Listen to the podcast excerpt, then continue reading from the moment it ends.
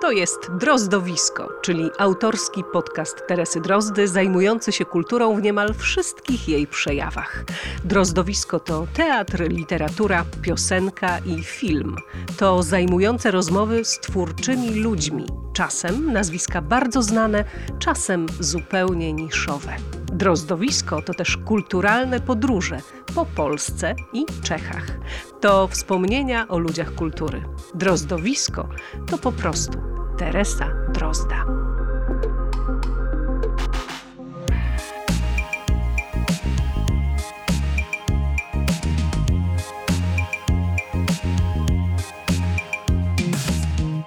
Dzień dobry, kolejne drozdowisko już na świecie. Dziś tematy teatralne, aktualne i archiwalne.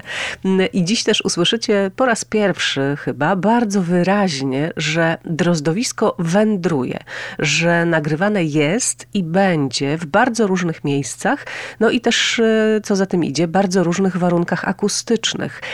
Pierwsza rozmowa dotyczyć będzie Kruka Stower, znakomitego kameralnego spektaklu, którego premiera odbyła się 19 lutego 2021 roku w Teatrze Dramatycznym w Warszawie. No i nie dziwcie się poza innymi efektami akustycznymi, że brzmieć będę, jakbym miała na twarzy maseczkę.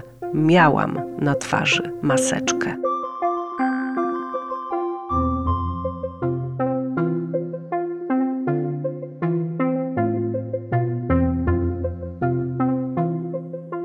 Gościem Drozdowiska jest Aldona Figura, reżyserka, reżyserka teatru dramatycznego, ale też szefowa laboratorium dramatu, y, które przy Teatrze Dramatycznym działa. Witaj, dzień dobry. Dzień dobry, witam. No i spotykamy się po to, żeby przede wszystkim porozmawiać o Twojej najnowszej premierze, czyli o spektaklu, który dosłownie parę dni temu miał premierę, chociaż też zdaje się, że pandemia tam Wam krzyżowała strasznie szyki.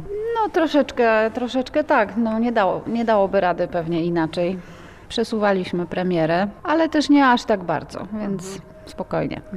To jest bardzo kameralny spektakl, który nosi tytuł e, Kruk Stower i on się wziął e, też z laboratorium dramatu? Tak, z czytania. Najpierw odbyło się czytanie tej sztuki. W październiku w zeszłym roku zorganizowaliśmy czytania sztuk białoruskich w ramach Solidarności z Białorusią. Była to jedna no, z takich najciekawszych, moim zdaniem, sztuk, które mhm. wtedy czytaliśmy. Od razu zapałałam zainteresowaniem i chęcią pracy nad tym. Więc nawet już wtedy, kiedy czytanie przykowałam, to już w planach była praca nad spektaklem. Bo to jest w ogóle gdzieś tam z mojej perspektywy absolutnie fascynujące, bo te czytania się odbywają w ramach laboratorium dramatu raz na miesiąc? Nie, trzy poniedziałki w miesiącu przeznaczamy na czytania a jeden, jeden z poniedziałków w miesiącu jest przeznaczony na, na, na coś innego, czyli na wywiady y, z ludźmi, którzy kiedyś pracowali w teatrze dramatycznym, przede wszystkim z aktorami. Bo potem część tych czytań zamienia się właśnie na repertuarowe spektakle. No tak było z jednoaktówkami e, Wacława Hawla, tak jest teraz z tym krukiem Stauer, Andrzeja Iwanowa i pewnie jeszcze coś już e, się szykuje. Może, może, zobaczymy.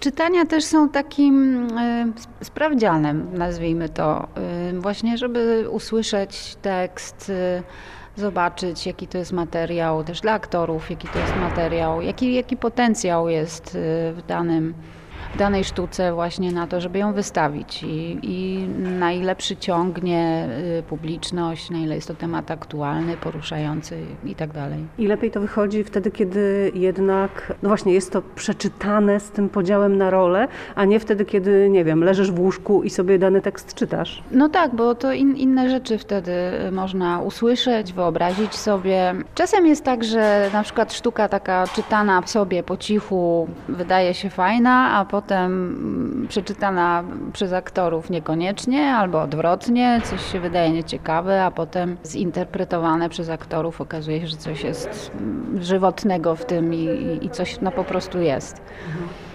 My czytamy bardzo dużo sztuk w teatrze, znaczy w laboratorium dramatu i mm, to też nie jest tak, że, że większość z nich postanawiamy przenieść na deski sceny. No to chyba też nie byłoby możliwe. Nie, nie, nie, nie byłoby możliwe. Czasem też czytamy sztuki, które no, powiedzmy y, wiemy, że raczej nie będą wystawiane, ale z jakiegoś względu wydają się interesujące albo warte tego, żeby je przeczytać. No tak, a teraz też y, wszystkie te czytania trafiają do internetu i y, są w wolnym dostępie? Są dostępne przez 7 dni ale też mamy w planach założenie kanału na VOD tylko z czytaniami i wtedy one będą dostępne za jakąś mhm. niską opłatą i można będzie je sobie obejrzeć. Też, no, też dokonamy pewnej selekcji, na pewno nie tak, że wszystkie, bo tego jest naprawdę dużo. To tak mniej więcej wychodzi tak no koło, nie wiem, między 25-30 czytań na rok. Więc dlatego nie sposób, żeby one wszystkie się potem znalazły w repertuarze teatru. E, my siedzimy, e, proszę Państwa, w szatni Teatru Dramatycznego, bo za kilkadziesiąt minut właściwie można powiedzieć, kolejna premiera naszej klasy. Ja wiem, jeszcze w ogóle nie powiedziałyśmy o tym kruku, ale dojdziemy do niego spokojnie. Ale, ale też chciałabym łapać ten moment e, w zasadzie, w którym jesteśmy, więc, e, więc dlatego o tym mówię. No a e, naszej klasie też już stuknęło 10 lat. No właśnie pandemia przeszkodziła nam w obchodach jubileuszu. Mm, w październiku minęło 10 lat od wystawienia, od premiery. I taki właśnie był plan wtedy, że mm, parę nowych osób w obsadzie się znajdzie. No nie mogliśmy wtedy tego pokazać i cierpliwie czekaliśmy na ten moment. Dzisiaj wreszcie nadszedł. No teraz wróćmy do tego Kruka Stauer. Powiedziałaś, że on był um, czytany w ramach e, czytania sztuk białoruskich, ale to nie jest sztuka polityczna e, w żaden sposób, chociaż bardzo współczesna. Tak, jest bardzo uniwersalna tak bym to określiła, bo y, rzecz dotyczy relacji między matką i synem. Y, no i jest temat internetu, właśnie, który jest bardzo współczesny, no i też uniwersalny, bo to pod każdą szerokością geograficzną na pewno będzie przemawiać do, do ludzi. A historia jest o tym, że właśnie w takim życiu realnym nie mogą się ze sobą totalnie porozumieć i matka wpada na pomysł, żeby założyć fałszywe konto na Facebooku. Y, wymyśla profil dziewczyny, rówieśniczki swojego syna i w ten sposób zaczyna się z nim komunikować. No i od tego się zaczyna. No, sztuka pokazuje konsekwencje, można powiedzieć, tego kroku właśnie. Mhm. Ale też y, podobno nie jest to rzecz całkowicie wymyślona. Podobno to jest jeden ze sposobów, współczesnych sposobów rodziców na to, żeby mm, dotrzeć do swoich nastoletnich na ogół dzieci. Mówił o tym sam autor na dyskusji po czytaniu tej sztuki. Łączyliśmy się z nim za pomocą internetu. bo nie mógł przyjechać do nas. No i właśnie mówił, że, że bodaj, że pedagog szkolny chyba mu opowiadała taką historię autentyczną, że, że jakaś matka, czy w ogóle rodzice wpadają na, na takie pomysły. I w tej sztuce to jest y, takie przewrotne, powiedziałabym, bo na początku wydaje się to w sumie bardzo takim ciekawym i dosyć zabawnym pomysłem. I też dobrym, bo się sprawdza na początku. Dokładnie, bo wychodzi na to, że y, matce o wiele łatwiej jest się porozumieć y, no bo ona wie, że to jest jej syn. On nie wie, że to jest y, y, matka, ale właśnie chodzi na to, że świetnie potrafią się dogadać, że mają podobne poczucie humoru, jakoś tak w lot y, się potrafią porozumieć. Mimo, że ona jest z innego pokolenia, ale taka jest dosyć pewna siebie, tak bym to określiła, i taka pełna polotu. Mhm. Więc to się wydaje, że o, no, no owszem, no coś, coś w tym jest, tylko właśnie to jest tak skonstruowane, że im gorzej, albo inaczej powiem, im lepiej się tam porozumiewają, to właściwie tym gorzej y, w tym życiu codziennym, bo to porozumienie internetowe w ogóle się nie przekłada na y, tę realną y, relację. Albo właśnie im gorzej w tym realnym życiu, tym lepiej im się tam, tam porozumiewa. I to jest taki, ja jak przeczytałam tę sztukę tak jakoś intuicyjnie od razu czułam, że to jest tragedia. To znaczy to nie może się dobrze skończyć i myślę też, że, że widzowie też to czują oglądając spektakl, że no jakby od pewnego momentu... Wiemy do, do, do, jakiego finału zmierzamy. Że tak, że no to, to happy endu to chyba raczej tutaj, yy, yy, raczej tutaj nie będzie, bo to jest, yy, konflikt jest bardzo duży między nimi, a ten internet, który daje taką e, nie wiem, właśnie, nie wiem, ułudę, namiastkę czegoś fajnego, pozytywnego, porozumienia, e, no właśnie jest taki złudny w gruncie rzeczy. A to złudne jest e, oczywiście to porozumienie i strasznie kruche. I bardzo często i takie historie znamy, przełożenie tego życia z internetu do świata realnego bardzo często kończy się źle, choć E, czasem też próbują nam opowiadać jako bajki z kolei historię, że to się wszystko kończy dobrze. E, to jest już temat, w ogóle ta, ta, ta relacja między rzeczywistością a rzeczywistością wirtualną już się staje pewnym jakby motywem w ogóle w sztuce od dłuższego czasu, ale tutaj w tej sztuce mamy też pozaszywane, powiedziałabym, e, wątki z antycznych wręcz tragedii, ponieważ gdzieś tam e, przyglądając się tej relacji e, matki i syna, no naprawdę możemy się dokopać i do, mm, e, nie wiem, do Fedry, do Edypa, czyli gdzieś w ogóle ustawić tego kruka, jeszcze mamy tego kruka Stower, prawda, kolejny jakby znak i symbol, więc tak, no ta sztuka ma też w sobie taki bagaż kultury europejskiej, a nawet kultury światowej, takiego właśnie, jak powiedziałaś, rozumienia e, pod każdą szerokością geograficzną. Ja muszę też się przyznać, że y, inspirowałam się, pracując nad tym spektaklem, tak od strony takiej wizualnej, mhm. y, y, anime, japońskimi anime. To znaczy nie to, że chodzi o to, że animacje jakieś tam się odbywają, ale też właśnie ta historia trochę mi się tak skojarzyła z, y, z tymi historiami japońskich anime. Mhm. Właśnie też, które bardzo często są o takich tematach ciężkich, nazwijmy. Czasem dramaty, tragiczne, i tak dalej, a jednocześnie mi się to bardzo z internetem też skojarzyło, bo pytanie było, jak pokazać w inscenizacji internet, te spotkania w ogóle internetowe. No właśnie, bo nie, ma, nie macie tam, o ile ja dobrze pamiętam, e, żadnego urządzenia przypominającego laptopa. Mamy tablet jako jeden, jedyny. W trakcie prób jeszcze y, Konrad miał y, telefon, ale zrezygnowaliśmy z niego i został sam tablet. Mm, no właśnie, ale tak od początku myślałam o tym, żeby y, właśnie nie, nie sięgać po y, te wszystkie gadżety, że tak powiem, albo jakoś tak ilustrować, że piszą, że nie wiem, tekst się gdzieś tam tych y, messengerowych wiadomości pojawia, nie wiem, wyświetlany czy, czy jak, tylko właśnie jak to umownie pokazać, a jednocześnie, żeby było jasne, że przenoszą się do innego mhm. świata. No ja myślę, że to, się, że to się pięknie udało. Tutaj nie chcę jakby opowiadać, ale ten spektakl, poza tym, że jest bardzo kameralny, to jest też bardzo ascetyczny i tym silniej, mam wrażenie, e, właśnie działa na widza. Parę raptem było e, tych przedstawień. E, myślisz, że zaczną przychodzić rodzice z takimi właśnie nastolatkami na to przedstawienie, że pójdzie taka fama, że to jest o czymś, e, co nas dotyczy tu i teraz i co właśnie jest totalnie niepolityczne? No tak, słyszałam takie głosy, że no tak, muszę mojego syna przyprowadzić e, na, na to przedstawienie, ale też się trochę boję na przykład. Mhm. No, no, tak, bo ja, bo ja nawet nie wiem, czy ono ma jakieś ograniczenia, że tam nie wiem, jest od 16 lat albo coś. Nawet nie wiem dokładnie, na pewno gdzieś na jakiejś ulotce jest napisane. No, ale no nic takiego się nie dzieje, no jest trochę przekleństw, ale no, no bez przesady. Wi wiadomo, no tak całkiem by się nie dało jednak. W, w, tekście było ich i tak więcej, Aha. więc troszkę y, najpierw w ogóle niezłą pracę nad samym tekstem też wykonaliśmy z aktorami. Przyglądaliśmy się każdemu przekleństwu. Mhm.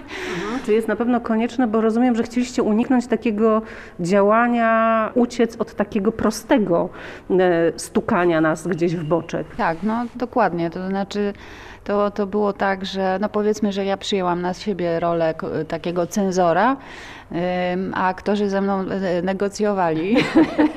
Tu potrzeba jednak. Tak, że tutaj jednak przyłożyć. potrzeba. Albo na przykład, no dobrze, ale może jakieś inne słowo znajdziemy, które też będzie mocne, powiedzmy, i, te, i uniesie te emocje. Więc tam, gdzie naprawdę są używane te przekleństwa, to jest 100% pewności, że jest to tam potrzebne mhm. i, no i nie ma innej możliwości czy ro, rodzice ze swoimi dziećmi? No ja proszę bardzo, jak najbardziej, bo uważam, że dużo można się z tej sztuki dowiedzieć i na pewno jest też y, o czym rozmawiać pod warunkiem, że chce się y, rozmawiać, bo no też ta sztuka pokazuje, że no żeby do tego porozumienia doszło, no to musi być jednak y, ta wola i to z obu stron.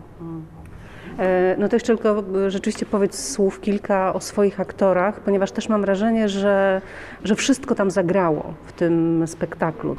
No to jest też chyba to przysłowiowy ten łód szczęścia. E, akurat tak się zdarzyło, że Kasia Herman i Konrad Szymański są na etacie w teatrze i od razu właściwie jakoś tak Wiedziałaś. Tak, że to oni we dwójkę mogą zagrać. Nie znali się wcześniej. No ale właśnie szybko, szybko y, zaczęli razem współpracować. Znaczy w ogóle uważam, że jakoś we trójkę stworzyliśmy niezły zespół, mini zespół i dobrze się dogadywaliśmy. Zasługa oczywiście tu jest też no, ich, ich warsztatu aktorskiego, znaczy Kaśki no wiadomo, ale Konrad też jest bardzo uważam zdolnym, obiecującym aktorem. I myślę też, że byliśmy po prostu uczciwi w tej, w tej robocie. Mm, jakby nie, nie dawaliśmy się, nie odpuszczaliśmy i nie szliśmy na łatwiznę, tak bym to powiedziała. A z drugiej strony też, ponieważ tekst jest dobry, jest świetnym materiałem dla aktorów. Jakby oni oboje się od razu skomunikowali z tym tekstem, ze swoimi postaciami, jakoś tak. Y, też przyznam się, że zorganizowałam spotkanie, takie konsultacje, nazwijmy to, z panią psycholog, która też pomogła no tak, tak wytłumaczyła specjalistycznie, jakby zanalizowała te relacje, powiedzmy, co też było bardzo pomocne w zrozumieniu tej, tej, tej sytuacji. No i tak razem żeśmy w to wchodzili, w ten, w ten temat coraz głębiej i, i jednocześnie też coraz szerzej, bo tak jak mówiłaś, że skojarzenia tutaj są z bardzo różnymi wątkami y, z literatury, z filmu. No. Ale, ale one też nie są w żaden sposób takie, bym powiedziała, y, ani narzucające się, ani takie determinujące, mam wrażenie, jakoś strasznie mocno. To znaczy one tam są, bo to jest właśnie bardzo dobry tekst. No, no, no, no, no zgadza się, tak, owszem. To, co może jest takie nowe mhm. Y, w tym tekście, to jest ten temat miłości matki do syna, ale właśnie w takim innym kontekście. Prawda, że to jest dosyć, to myślę, że jest właśnie fascynujące, że tutaj ktoś jakby w takie nowe ujęcie nam pokazał, y, trochę z innej perspektywy. Y, I to też przez to właśnie jakiś taki nabiera jakiegoś takiego uniwersalnego y, i tragicznego przesłania. Ja jeszcze myślę, e, powoli będziemy kończyć, bo tu się już ruch, jak Państwo słyszą, e, robi.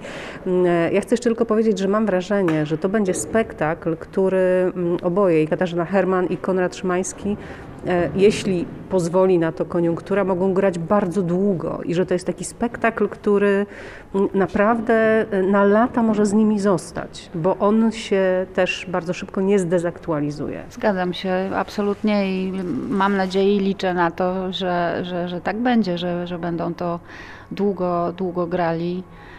Spektakl cieszy się zainteresowaniem. No właśnie, dosłownie nie wiem ile, trzy tygodnie temu była premiera, cztery niecałe. I... Nie, no gdzie mniej? Mniej? Mniej. Ja nie wiem, ja już powiem szczerze, że w tej pandemii to czas mi jakoś zupełnie inaczej biegnie. Bilety się sprzedają, więc no daj Boże.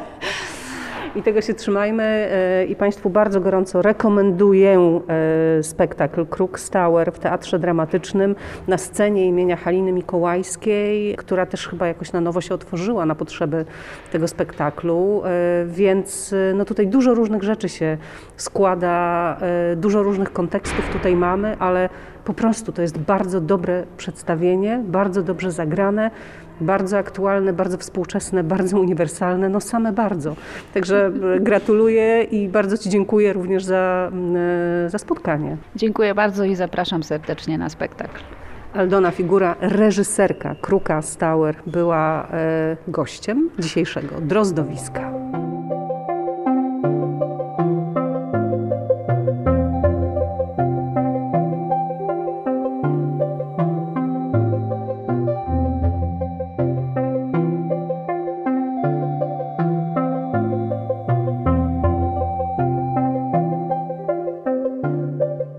Teraz w Drozdowisku wspominać będziemy fantastyczną i niezwykłą aktorkę, a Państwa i moim gościem e, jest taki dochodzący współgospodarz e, podcastu. Dochodzący współgospodarz. No bo nie jesteś w każdym odcinku, więc tak Cię postanowiłam nazwać. Podoba Ci się? Może być? No piękne. Współgospodarz dochodzący. Dochodzący współgospodarz Jacek Kosiński. Dzień dobry. Który jest e, widzem teatralnym od przeszło pół wieku i naprawdę widział na scenach e, warszawskich i nie tylko warszawskich prawie wszystkich aktorów, o których warto powiedzieć i których warto przypominać i my to będziemy w tych kolejnych odcinkach sukcesywnie robić. No a dzisiaj? Dzisiaj Irena Kwiatkowska. No nie może być inaczej. 4 e, marca 2021 e, roku, czyli tego roku, minęło 10 lat od śmierci pani Ireny.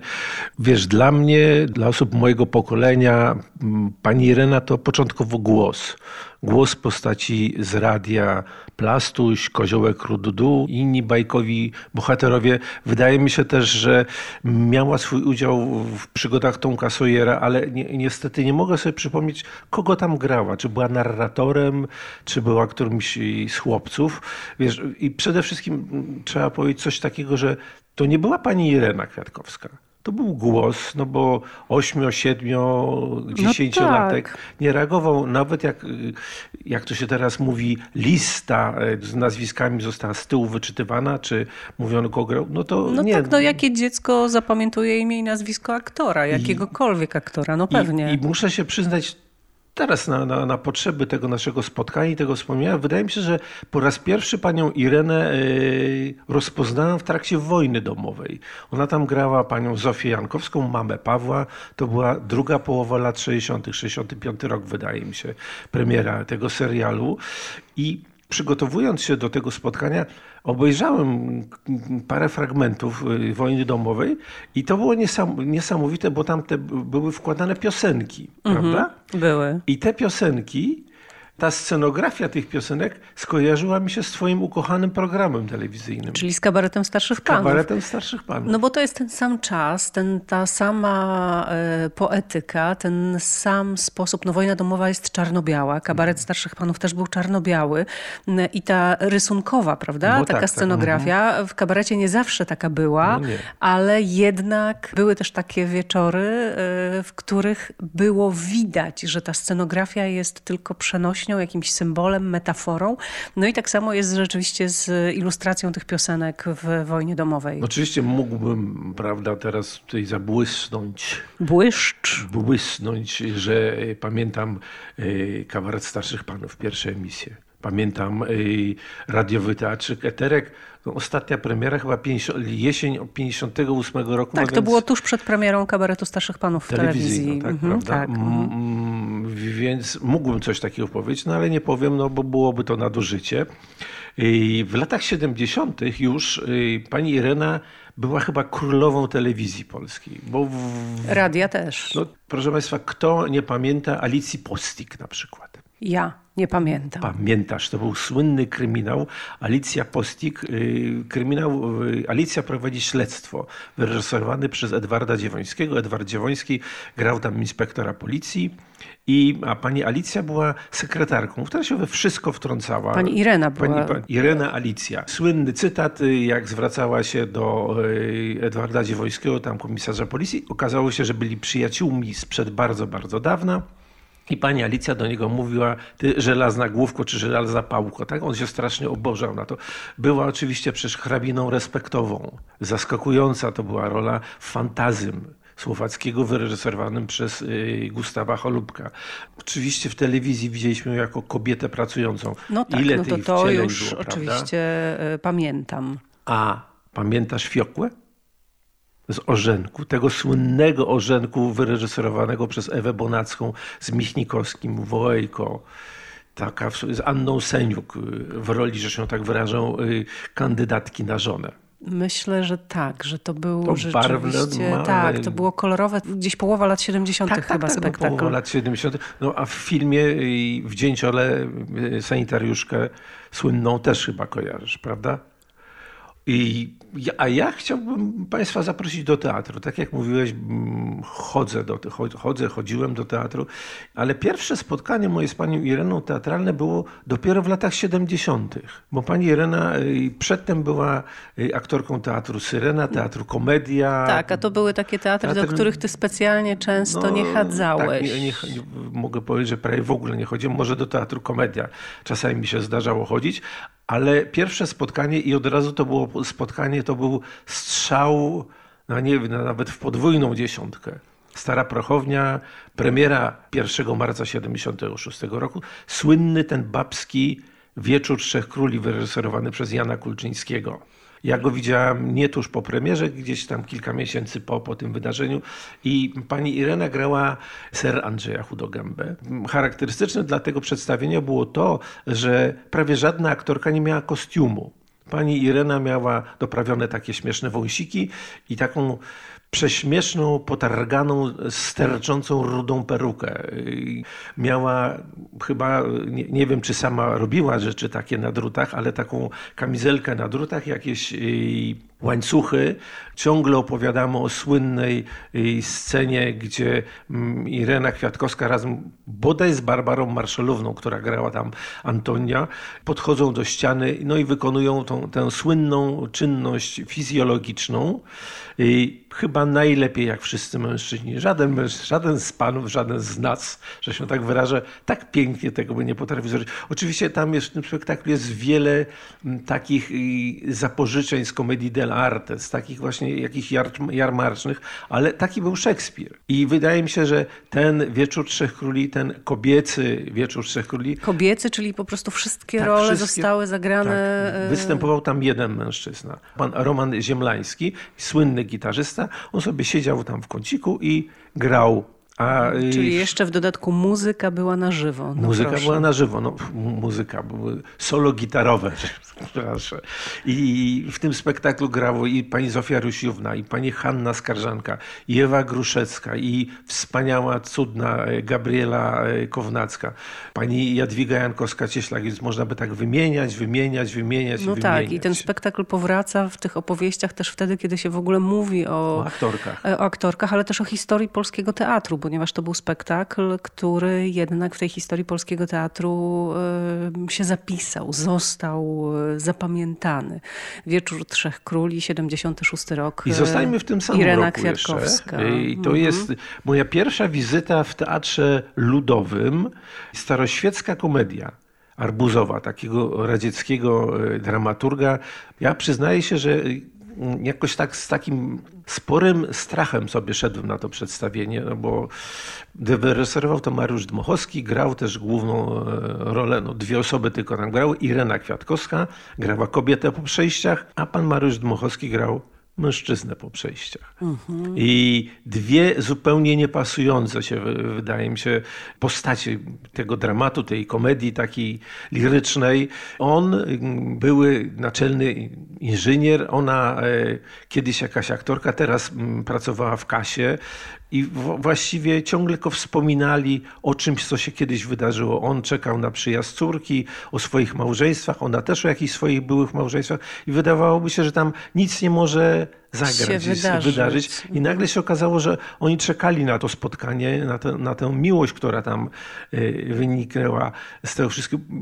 Pamiętam, że bardzo dużo było takich dość krytycznych y, recenzji z tego spektaklu. Dmochowski, tutaj wielki aktor dramatyczny z Ireną Kwiatkowską. I Irena Kwiatkowska po raz kolejny udowodniła, że chyba bardzo niesłusznie przyklejono jej taką najłatwiejszą łatkę aktorka komediowa. Ona była świetną aktorką dramatyczną, bo nawet w tych y, komediowych takich rolach, czy nawet w kabarecie starszych panów, no to zagrać te postaci, które wymyślił y, Jeremi Przybora. No które to... wcale nie były komicznymi no postaciami, ale też y, zdaje się, że w ogóle było trochę tak, że Irena Kwiatkowska e, z tego powodu odeszła e, z Teatru Syrena, z etatu w Syrenie, e, że właśnie chciała w którymś momencie swojej kariery zacząć się realizować jako aktorka dramatyczna i trochę to swoje aktorstwo, no to była jedna, o ile w ogóle nie najwybitniejsza e, aktorka, polska aktorka XX wieku, a na pewno jedna absolutnie w, w, w topce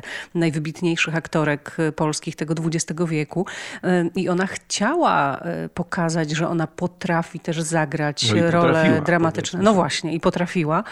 Problem polegał tylko na tym, że nie bardzo gotowa była na to publiczność, że siła, jej siła aktorska była tak ogromna, komicznych zwłaszcza postaci. No nie wiem, no, choćby po tym 40-latku, no to było coś, co, co no wiesz, zrobiło jej jakąś tam gębę przecież, mm. aczkolwiek jednocześnie stało się figurą e, popkultury. No to są wiesz, rzeczy te, te, nie do przecenienia. Teraz te komiczne postaci to były takie błyski, bo jak grała rolę, prawie nigdy nie zagrała roli komicznej. My widzimy panią Irenę Kwiatkowską przez pryzmat nie, Dudka, Szpaka, właśnie tej kobiety pracującej, gdzie było to puch, było 5, 10, 15, 20 sekund, prawda? Pojawiała to się, fakt. coś tam y, pokazała, coś takiego i, I już. I już. Jeszcze z tego jedno zdanie o, o, o tej staroświeckiej komedii.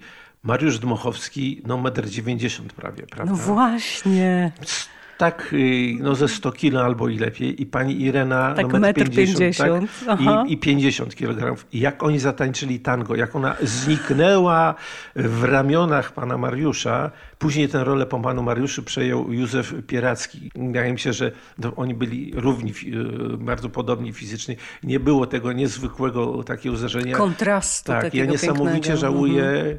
tu kolejny raz będę o tym mówił, że mm, nie widziałam paru rzeczy, które jakoś tak mi przemknęły. Na przykład, że nie widziałam pani Ireny w tangu tymże teatrze. Ale to, to tak na marginesie. Minęło kilka lat y, do 85 roku, więc prawie 10 lat i ja pani Ireny nie widziałam w teatrze i zupełnie przypadkowo na spacerze ze swoją wtedy narzeczoną weszliśmy do teatru. do teatru. Jakoś tak, tak. Sami państwo słyszą, Jacek Kosiński, po prostu weszliśmy ze spaceru do teatru. Weszliśmy mhm. ze spaceru na spektakl, który, y, który się no, nosił tytuł Ogłoszenie matrymonialne. To taka prosta historia. Pisarz szukał y, pomysłu na, na, na, na, tekst i dał ogłoszenie matrymonialne i z tego chciał coś tam y, sobie dla siebie wyłowić. I na, to, na ten jego anons zgłosiły się trzy panie. Mama, córka i babcia. I babcie grała właśnie Irena Kwiatkowska, babcie, babcie najnowocześniejszą, najrozsądniej podchodzącą do, do, do całego tego y, układu, tej całej zabawy, no bo ona potraktowała to jako zabawę, no najbardziej jak gdyby poważnie do tego podeszła mama, mm, grana przez Ewę Wawrzoń, wspaniale zresztą. Ja wnuczkę grała Adrianna Biedrzyńska. To chyba było moje pierwsze spotkanie z panią Adrianną. Ona też tam była w miarę rozsądna, ale podejście pani Ireny, która no, przecież zdawała sobie sprawę, że no, no nic, gdzie, z tego nie nic z tego nie będzie. Jest to też jakieś, ogłoszenie matrymonialne, jakieś, tylko jakiś, lekka ściema. Mhm. Coś się tam ciekawego, jakieś spotkanie przy kawie czy przy herbacie. Wspaniale starała się ustawić swoją córkę, no że zgłoś się, bo najpierw córka nie chciała się zgłosić, no bo gdzie tam, no, ona już ma 40 lat, czy coś tutaj nie, nie będzie. Pani Irena w roli babci, w roli mamy mówiła y, córce, no co ci zależy? chodźcie, pogadacie, może coś będzie, może nie będzie. Takie to było bardzo urocze, bardzo, bardzo letnie przedstawienie i niedługo po tym była no, rzecz niesamowita. Gałczyński. Hmm. Babcia i wnuczek chyba, czyli Noc Cudów, to tak jest cały tytuł. Pani Irena grała, jako że była gwiazdą Gałczyńskiego, no. natchnieniem Gałczyńskiego, wszystkim dla Gałczyńskiego, jeśli chodzi o, o te jego, nie wiem, no teatralne, czy kabaretowe, estradowe, czy estradowe teksty, y, tak. rzeczy. Dla niej pisał przecież Gałczyński. Y, wydaje mi się, ale tutaj chciałbym, żebyś mnie poprawiła, że już coś przed wojną. Tak, tak. E, jest taka opowieść, taka anegdota, e, że Irena Kwiatkowska mm, w takich konkursach jeszcze w Piście, czyli w Państwowym Instytucie Sztuki Teatralnej, który kończyła przed wojną, e, Aleksander Zelwerowicz organizował tam konkursy dla swoich studentów, różne konkursy, między innymi konkurs mówienia wiersza czy mówienia poezji. I Irena Kwiatkowska, jak to pięknie mówi, wzięła pierwsze miejsce w tym konkursie, mówiąc właśnie Gałczyńskiego. I do Gałczyńskiego głosy o tym, że ona świetnie ten wiersz, chyba to było Inge Barcz, y, zinterpretowała i napisał do niej kartkę pocztową z gratulacjami, z podziękowaniem. I to było e, jeszcze przed wojną, natomiast e, spotkali się państwo e, już po wojnie w Krakowie. Pani Irena tuż po, po zakończeniu wojny na zaproszenie pana Konstantego i Ildefonsa Gałczyńskiego i reżysera Bołdziewicza przeniosła się do Krakowa i grała tam w tym słynnym, najsłynniejszym kabarecie lat 40. polskim, prawda? Siedem kotów. Siedem tak kotów. Tak Wróćmy do Teatru Ludowego, do babci i wnuczka. Wnuczka grał Jerzy Bończak, pani Irena Kwiatkowska grała taką szaloną babcię Lorelai, prawda? która no, była spiritus z tych wszystkich wydarzeń, które miały miejsce. To było takie przedstawienie, w którym wszyscy byliśmy zadowoleni, bo i aktorzy, choć znam takich krytyków, którzy uważają, że jeżeli aktorzy są zadowoleni Jasne, się jeśli bawią, się dobrze bawią, to spektakl nie może to, być to udany. Nie, ale mhm. przede wszystkim to było grane na malutkiej scenie w Teatrze Ludowym, więc mieliśmy tak jak my tutaj siedzimy ze sobą. Y, na wyciągnięcie, na wyciągnięcie ręki. ręki. Widzieliśmy to, co robi pani Irena, co robi pan Bończak i co robi płeć czyli Wojciech Pokora, bo on był tam tym trzecim. I to jest to przedstawienie, o którym y, y, bardzo chciałbym Państwu przypomnieć. Ja nie wiem, chyba jest w jakichś archiwach kroniki filmowej malusieńki fragmencik tego, mhm. tego. I tutaj pozwól Teresko, że znowu zaburzę ten rytm przeskoczymy, jak to się ładnie mówi, do roku 2000. Jest Teatr Polski, znowu Gałczyński. Zielona Gęś. Jestem na tym przedstawieniu z Janną i z naszym synem Kamilem. Siedzimy w pierwszym rzędzie. Pani Irena e, gra e, chyba Hermenę Gildę Kociumbińską. Towarzyszą jej Bogdan Berg, Krzysztof Kołbasiuk. I nagle podchodzi na samą krawędź sceny. Jest takim boa, i wzrywa z tego boa piórko i rzuca. I patrzy, i spojrzała na mnie i powiedziała: Weź to, czy to dla ciebie. I to piórko do dzisiaj jest w tomiku wierszy Gałczyńskiego. Sama je widziałaś. Jest zakładką, jest taką, no, to było niesamowite wydarzenie, musisz przyznać. No, bardzo piękne wspomnienie. Ja nie widziałam Ireny Kwiatkowskiej e, na scenie. Mm, ja ją znam tylko i wyłącznie z ekranu e, telewizora, no bo nawet też nie z ekranu kinowego, ale e, też mam swoją historię związaną z Ireną Kwiatkowską. Otóż, jak już wspominałam Państwu w poprzednim odcinku Drozdowiska, w 1994 roku na wiosnę, jako dziewczynka. Taka powiedziałabym przekonana o tym, że świat leży u jej stóp. Po prostu napisałam list do pani Ireny Kwiatkowskiej, do teatru prawdopodobnie któregoś, w którym wtedy grała. I potem do niej zadzwoniłam e, i umówiłam się na spotkanie. Umówiłam się na wywiad. Wywiad, który miał dotyczyć Jeremiego Przybory i ich współpracy. Mm, no ale podczas tej rozmowy również e, pojawiły się też wątki dotyczące tego, co się dzieje tu i teraz. I e, pomyślałam sobie, że idealnym dopełnieniem tej Twojej opowieści będzie e, fragment wypowiedzi Ireny Kwiatkowskiej, w którym to ona mówi o e, rolach, rolach, które gra w roku 1994. jeżeli pani pozwoli, no to mogę dodać tak coś ze spraw aktualnych, które mnie absorbują. Więc w tej chwili gram w trzech teatrach. To jest w Teatrze u Hanuszkiewicza, w Teatrze Nowym.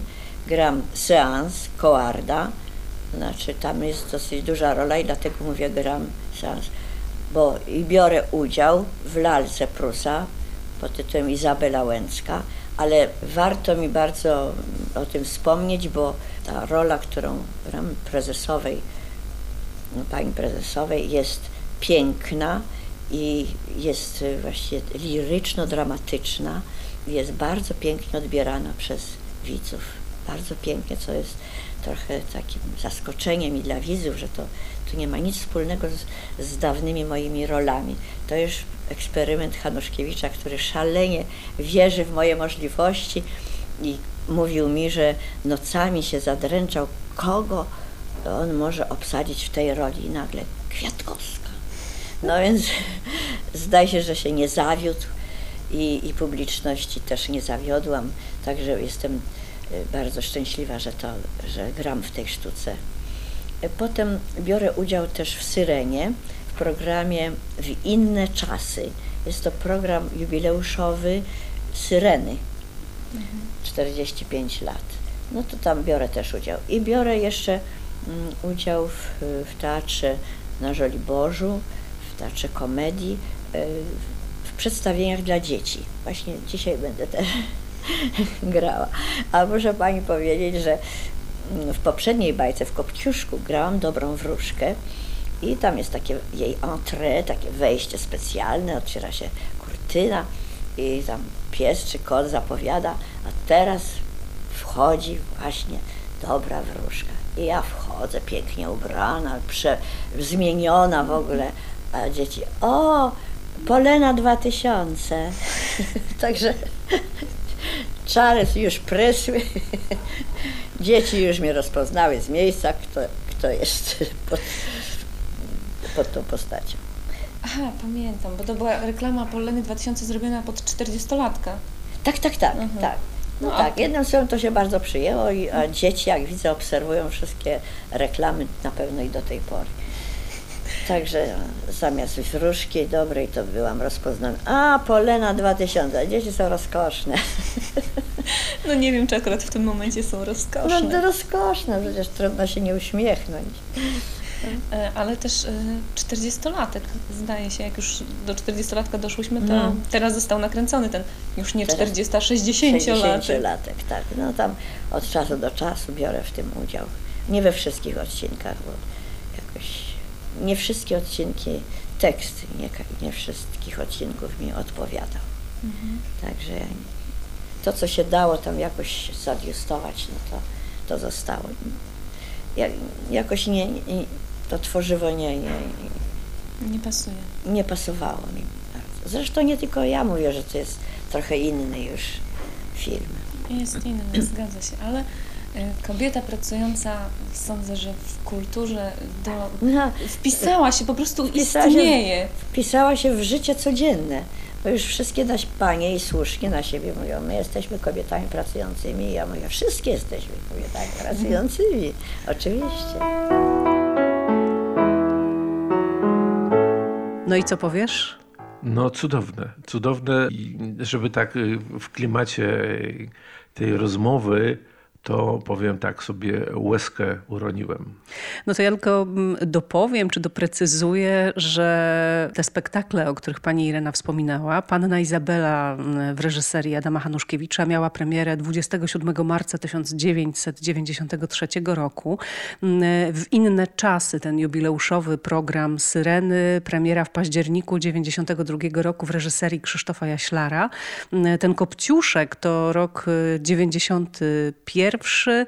No a ta nowa bajka też, o której pani Irena wspominała, to był Król Ból z listopada no 1993 roku. No i to te właśnie spektakle, których ja nie widziałam, bo lata 90. to jeszcze moje mieszkanie w zupełnie innym mieście, nie w Warszawie, ale niesamowite wrażenie zrobiło na mnie to, jak Irena Kwiatkowska opowiadała przede wszystkim o tej swojej roli u, u Adama Hanuszkiewicza w tej Pannie Izabeli. I jeszcze to rozróżnienie, że tu gram, a tu biorę udział. Tak, Zwróciłeś no. na to uwagę. Piękne no. to, prawda? No, to pozwól jeszcze jedno zdanie o, Hanu, o panu Adamie Hanuszkiewiczu. Ja miałem przyjemność uczestniczyć e, w obchodach 55-lecia pracy pani Ireny Kwiatkowskiej i na ten jubileusz wybrano taki kryminał Arszenik i Stare Koronki. To jest 24 dzień maja 1990 roku. Premiera. I, premiera, i, no, żeby ten jubileusz uczcić. Pani Irena zagrała Abi Brewster. I to jest taka historia dwóch sióstr, które pomagają samotnym panom poprzez podawanie im wina e, zaprawionego arszenikiem. W przenoszeniu się na tamten świat. Tamten świat, no żeby się nie męczyli no biedni no to, po prostu. To, to.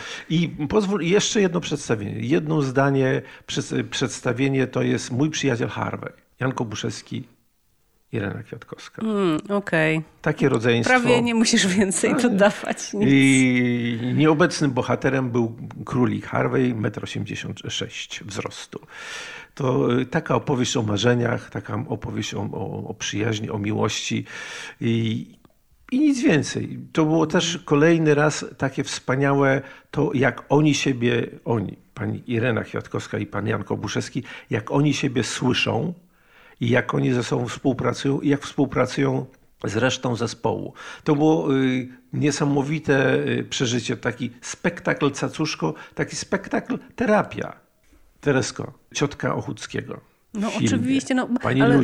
Ale to wiesz, ale to moglibyśmy jeszcze tutaj y, nogi? siedzieć.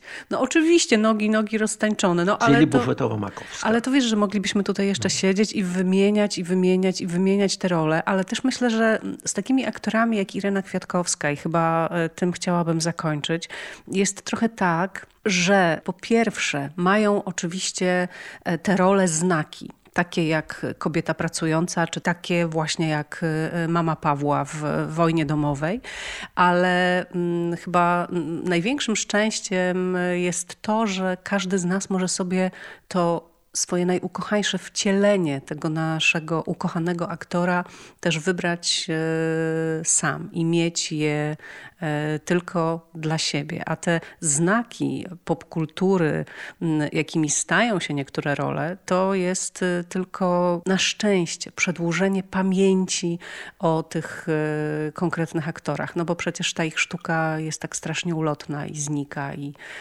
i rozpływa się gdzieś w niebycie. Pozwól Terenie, że zakończymy takim zdaniem, że, o którym wszyscy, o, o postawie pani Ireny Kwiatkowskiej, o, o której wszyscy mówili, o tej postawie, że była niesamowicie pracowita, niesamowicie profesjonalna i przywołam anegdotę z Pistu. Jak pani Irena jeszcze studiowała i jest, sama tę anegdotę opowiadała, zacytuję tą. Na studiach wszyscy się przyzwyczaili, że jak Zelwerowicz powie, kto na ochotnika, to ja już stoję. Więc mówił, kto na ochotnika, poza Kwiatkowską. I taka była zawsze i chyba nigdy jej nie miałam przyjemności widzieć osobiście. Znałam jej męża. Mhm. Znałam męża pani Ireny, pana Kielskiego, speakera radiowego. Mieliśmy parę razy przyjemność wymieniać uściski nawet, zresztą tak, dłoni na korytarzach Polskiego Radia. Bardzo Ci dziękuję. Jacek Kosiński. Mm, w Drozdowisku będą się pojawiały e, takie właśnie mm, wspomnienia, czy też przywołania, przypomnienia e, wybitnych, wyjątkowych, wspaniałych polskich aktorów, którym ta pamięć się należy i o pamięć, o których my chcemy się razem z Jackiem upominać. Dziękuję Ci, skarbie. Dziękuję. Do usłyszenia. Do usłyszenia i na przyszłość jeszcze proszę bardziej mnie kontroluj, żebym się nie rozgadywał, bo ja tak mogę i mogę.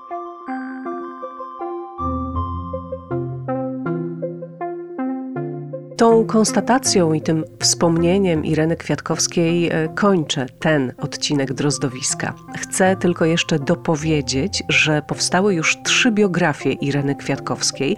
Najnowszą, wydaną w 2019 roku, napisał Marcin Wilk. W 2016 ukazała się opowieść Gabriela Michalika, zaś w 2003 jeszcze za życia pani Ireny książkę o niej napisał Roman Dziewoński. Każda z tych książek ma swoje wady i zalety, a ja myślę, że Irena Kwiatkowska jeszcze nie skończyła się nam opowiadać i że tylko patrzeć, jak powstanie kolejna poświęcona jej biografia. I już zupełnie na koniec anonse. Za tydzień pojawią się w Drozdowisku wreszcie wątki czeskie. Zapraszam na spotkanie z Kamilą Kachołnową, czyli Wege Bohemia.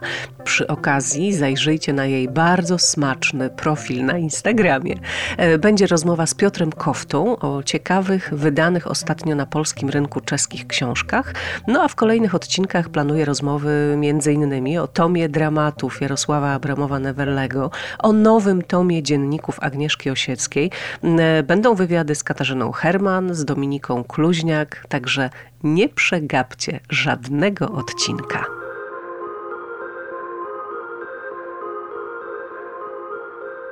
Pod tytułem Drozdowisko. Można mnie szukać na YouTubie, Spotify'u, iTunesie, Google Podcasts i innych platformach streamingowych. Będę wdzięczna za każde udostępnienie, lajka, subskrypcję. Polecam się też na Facebooku, na Instagramie i w serwisie strefapiosenki.pl. Teresa Drozda, dziękuję i do usłyszenia.